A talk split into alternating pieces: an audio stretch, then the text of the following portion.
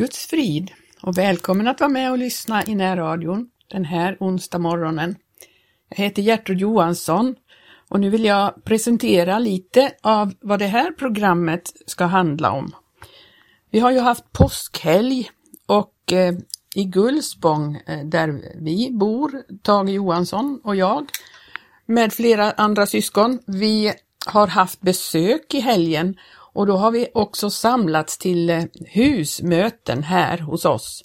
Och vi kommer att den här, det här programmet ta del av några inslag utav eh, vad som har förevarit de här mötena. Eh, nu är det ju en mycket bristfällig inspelning och så sett, men jag tänkte att det kan ändå vara värdefullt att få lyssna. Därför det är fräscht och nytt och det är Eh, Eh, har varit välsignade samlingar. Och vi ska ta del av ett tal av eh, Tage Johansson. som, eh, och då hoppar vi in mitt i en predikan.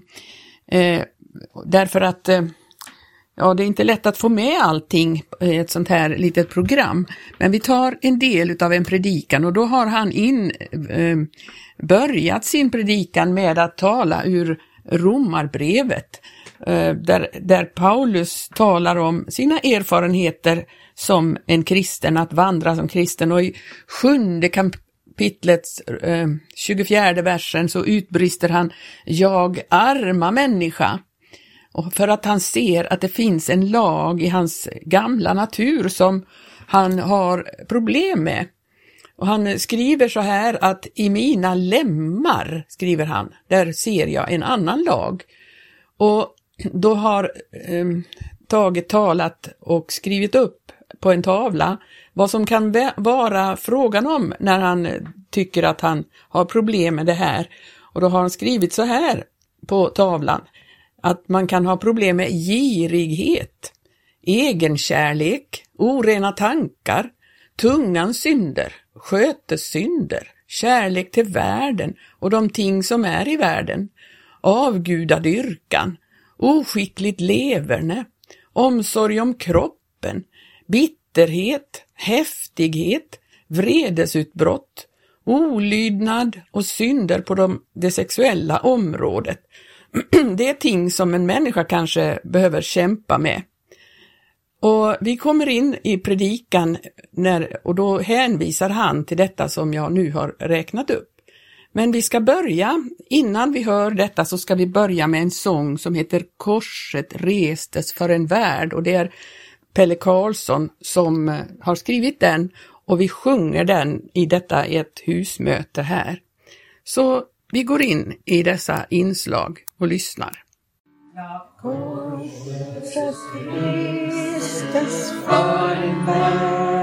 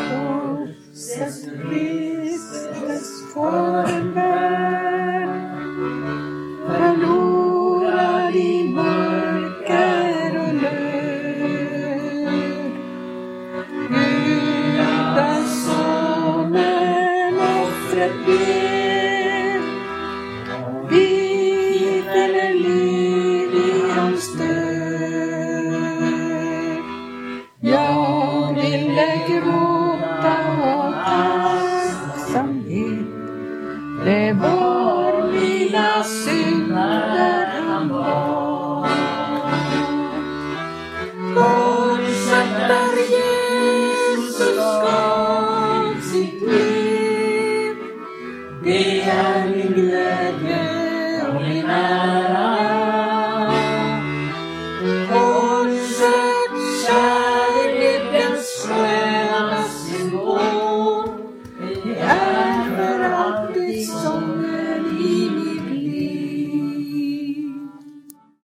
Är som råder i världen. Därför att i vårt väsen så finns det någon anknytningspunkt av allt det här jag har skrivit här. Det kan vara det ena eller det andra. Det kan till och med vara saker som är så liga, äh, heter det, legala att äh, ja, alltså fienden kommer ju inte äh, och klumpar sig på ett klumpigt sätt till oss utan han är väldigt smart och listig. Så han använder saker som är legala. Som, eh, det kan vara timliga omsorger. Och Jesus varnar ju just för detta, timliga omsorger. Så att vi inte är redo när han kommer. Låt inte era hjärtan förtyngas av dryckenskap, eh, timliga omsorger så att den dagen kommer på er oförtänkt. Det är som en snara ska den komma över hela jordens befolkning. Det här finns, kan finnas anknytningspunkter i vårt väsen. Och nu kommer vi till en upplevelse som Paulus gjorde som är så märklig. Paulus gjorde en märklig upplevelse i Romarbrevet 7. Alltså Paulus, han var ju en väldigt from människa före omvändelsen. Han var en farisé och han följde lagen oerhört. Ja, i fråga om lagen till och med skriver han var en ostrafflig människa. Men så upplever han då Guds nåd och frälsning där på Damaskusvägen som förändrar hela hans gudsbild. Och han börjar förstå saker och ting som han inte kunde förstå förut. Så upplever han då när han skriver romabrevet så är det någonting som han själv har varit med om. Och som han är befäst i. I frågan om den här världen. Vad det, eh, han påpekar ju där att alla har syndat till exempel. Alla är saknade av härligheten för Gud.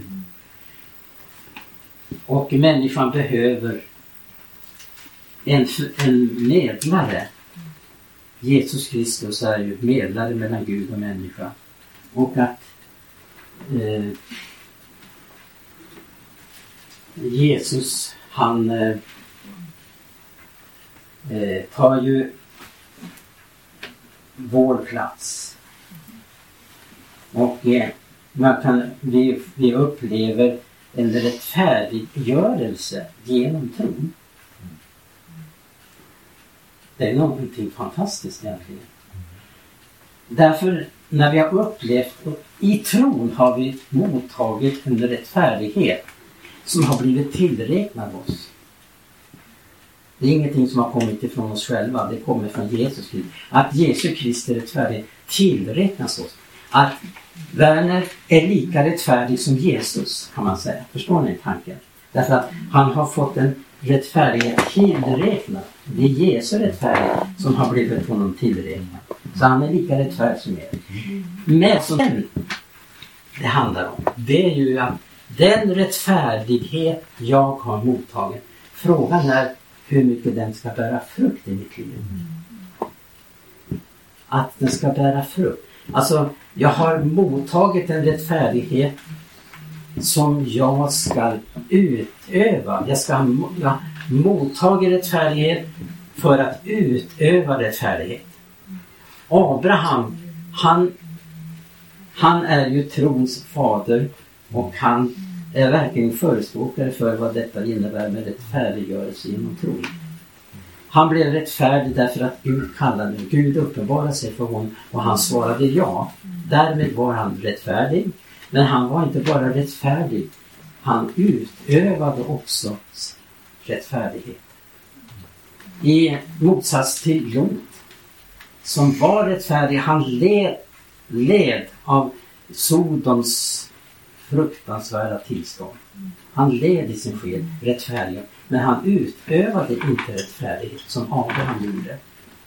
Och därför så eh, kommer han att uppleva som fruktansvärd följd av detta. Man studerar hans släkt till exempel. Det är bara förbannelse på förbannelse. Hans livsverk brann upp. Och det är väl så att många troende kommer få uppleva hela deras livsverk brinner upp men de blir frälsta som Paulus skriver i såsom genom eld.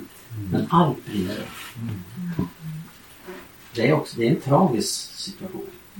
Tänk att det livet jag har fått här på jorden att det kan användas i Guds tjänst. Det är det som är klimaxet i Romarbrevet. Jag får frambära min kropp åt Gud som ett levande välbehagligt offer för min andliga tempeltjänst. För att Gud ska utföra en tempeltjänst i mitt hjärta här.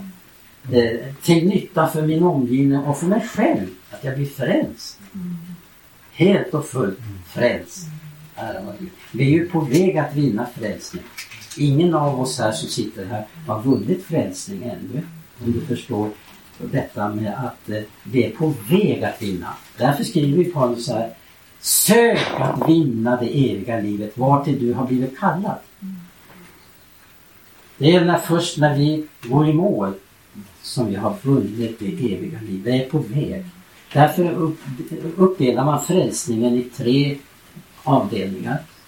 Den pånyttfödande frälsningen och den pågående frälsningen. Den som vi är inne nu, vi är inne i en pågående frälsning.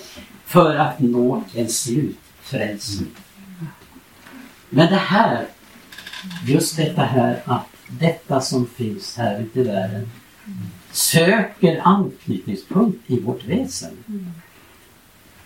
Och här är det ju många, alltså jag, jag förstår att det är en mycket, mycket stor del av kristenheten som lider under det här att de inte kommer till rätta med syndens makt i sitt liv. Och den kan ingen människa rå på. Därför måste man komma till den punkten att det här är hopplöst. Jag hade en broder i Stockholm som predikade ibland. Han återkom till ett ord i sin predikan och det var det här, försök inte. Försök inte. Och så har han predikan så och så kommer det, försök inte. Försök inte att... Så då tänker man på i den där 17 års bibel där det står som överskrift för det sjunde kapitlet. Människans vanmakt i kampen mot den gamla människan. Människans vanmakt i kampen mot den gamla människan. Kärlek här finns det väldigt mycket att säga. Tänk vad många lever i träldom och förstår inte detta att det här det, det, det finns bara en lösning. Och det är and, livets andes lag som i Kristus Jesus har gjort mig fri från synden och dödens lag. Det är den enda möjligheten. Vi kan inte ställa upp med någonting. Gud, tänk att få upp ögonen för detta. Halleluja. Att Jesus seger på korset. Den kan jag tillägna mig i frågan om kampen mot den gamla människan. Han, det var ju det här som Paulus fick uppleva. Han upplevde, han upplevde rättfärdiggörelsen. Det var ju någonting fantastiskt. Han upplevde vad det innebär att vara död från synden. Han upplevde vad det innebar då som sjunde kapitel, död ifrån lagen. Men så upptäcker han till sin förskräckelse att det finns en lag i hans lemmar. Det finns en lag i hans lemmar. Jag arma människa, det var, det var det han upplevde. Det är ju någonting fruktansvärt. För att man menar, det som bibelforskare eller som också många som är insatta i eh, hur Bibeln kom till och, och, och vilket, eh, eh, vilka omständigheter Bibeln skrevs. Så då, då, när Paulus säger jag arma människa så handlar ju det om att när man är en, när någon hade begått ett mord till exempel så tog man den som man hade, han hade mördat, band fast den med hans kropp mot den skyldiges kropp. Han fick gå och släpa på denna dödens kropp. Det är det Paulus tänker på. Ja, arma människa. Vem ska frälsa mig från denna dödens kropp? Det var ett fruktansvärt straff man fick. Det var ju det att den var bunden. Den han hade mördat. Den, den band de fast vid den skyldige och han fick gå och släpa med det tills han själv dog. Därför att han, eh, vi kan tänka oss situationen.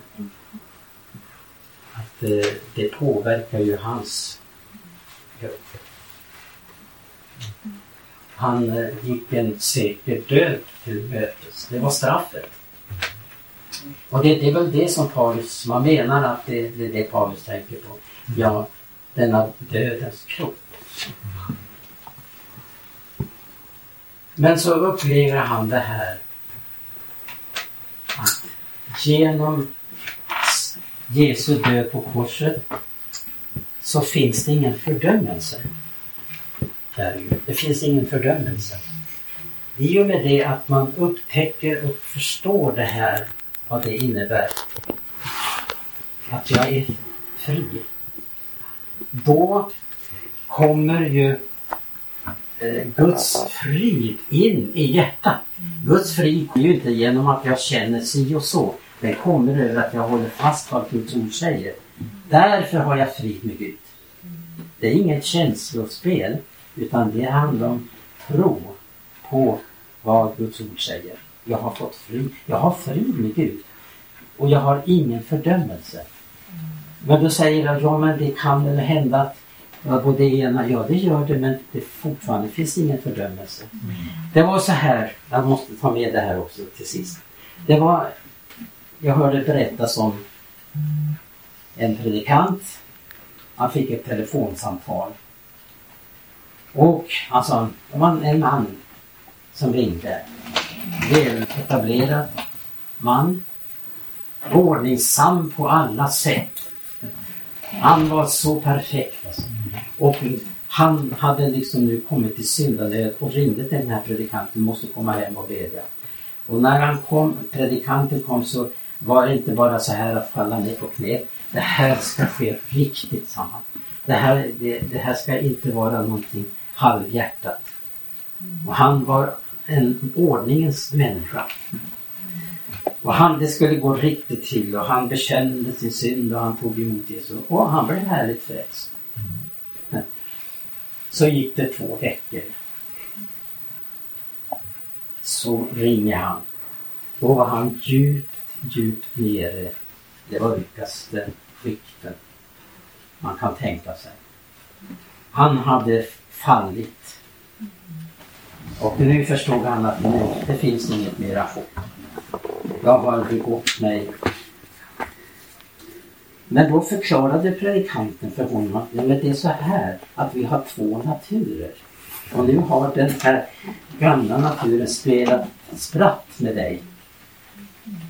Det, det här har Gud tagit i beräkning. Vi kan falla, det, det, det har Gud tagit i beräkning. Men det är ju inte meningen att vi ska falla och falla och falla.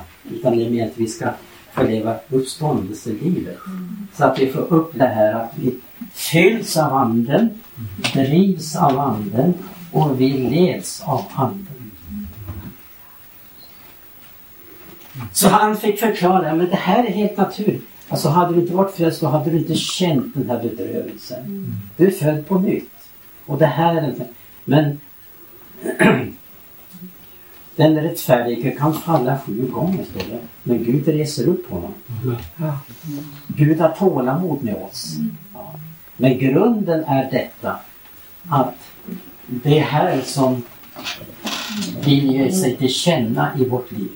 Allt det här som vi kan känna den dragningskraft. För ingen kommer undan problemen med det här. Vi måste alltid få vara med om att så länge vi är här i tiden så kommer vi brottas med den, den här gamla naturen.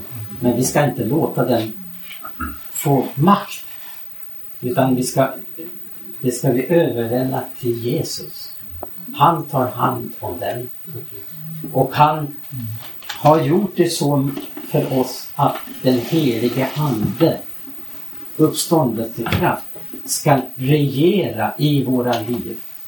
För jag återigen citerar det här som Paulus skriver i Galaterbrevet. Om vi vandrar i ande så ska vi förvisso icke göra vad köttet har begärelse.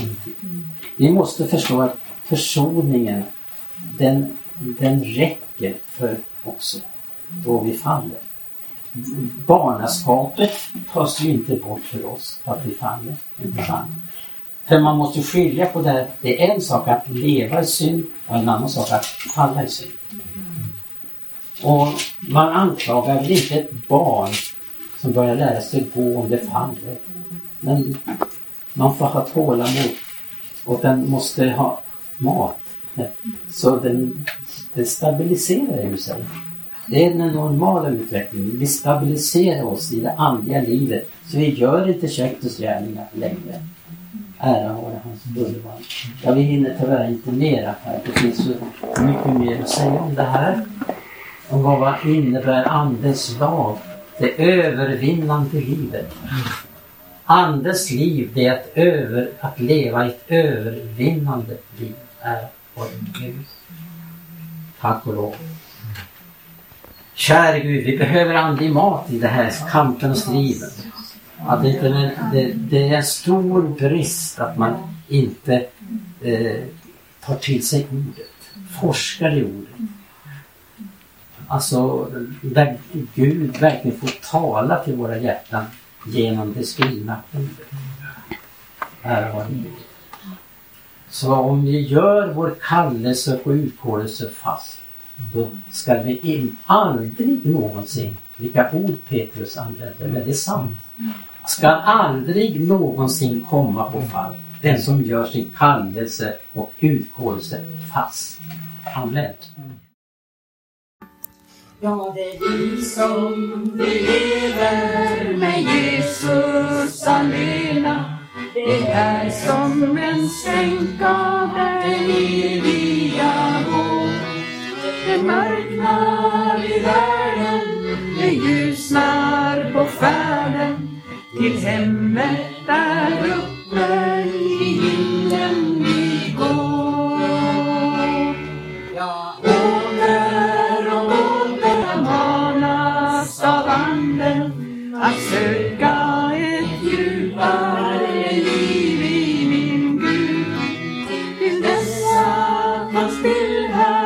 Igenom mig strålar så världen får se jag är frälsarens brud. Snart tiden är inne då Jesus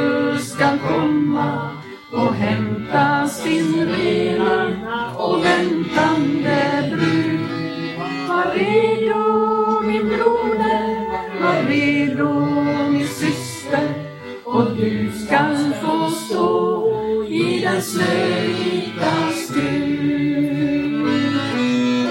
Åter och åter jag manas av anden att söka ett djupare liv i min Gud. Till dess att hans bild här genom mig strålar så världen får se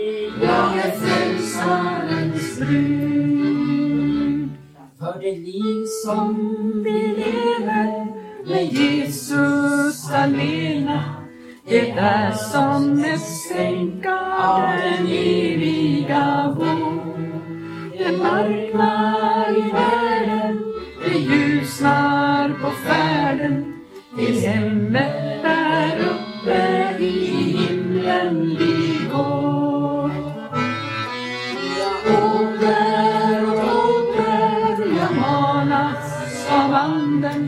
att söka ett djupare liv i din Gud. Till dessa hans tillvärld genom mig strålar så världen får se jag är frälsarens brud. Snart tiden är inne då Jesus skall komma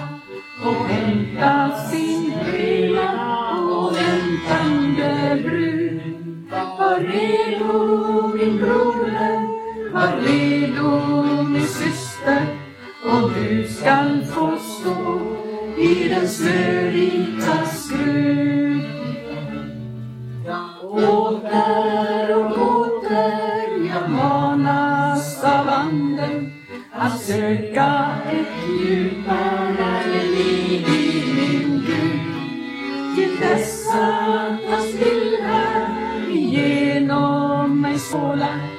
så världen får se. Jag är frälsarens brud. Jag väntar snart är slut för Jesu brud. Arbetsdagen ända bryr Gud. Över ängens röst röstar synens ljud. Jesus stiger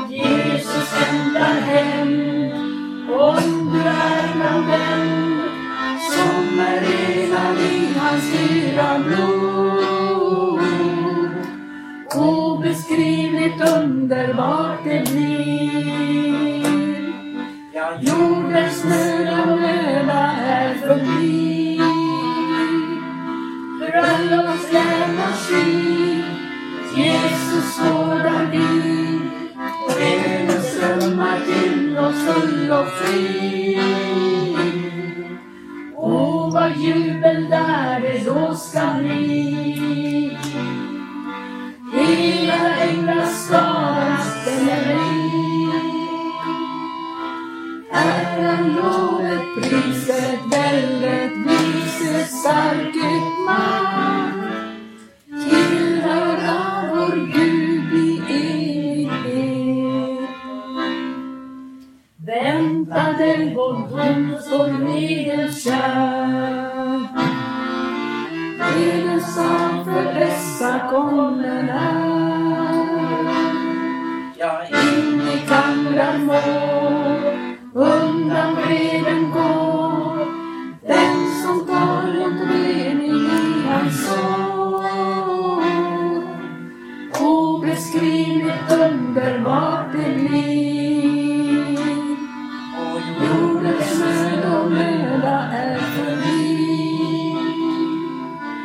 bröllopsvävnad skyr.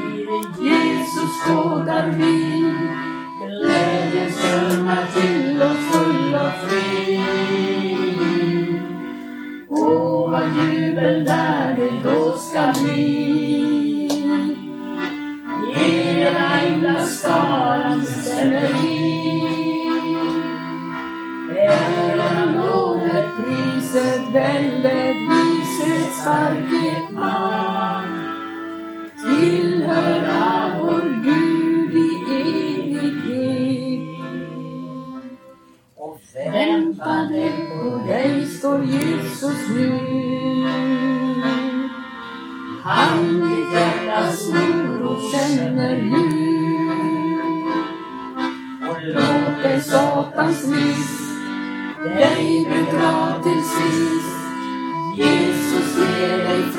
人生里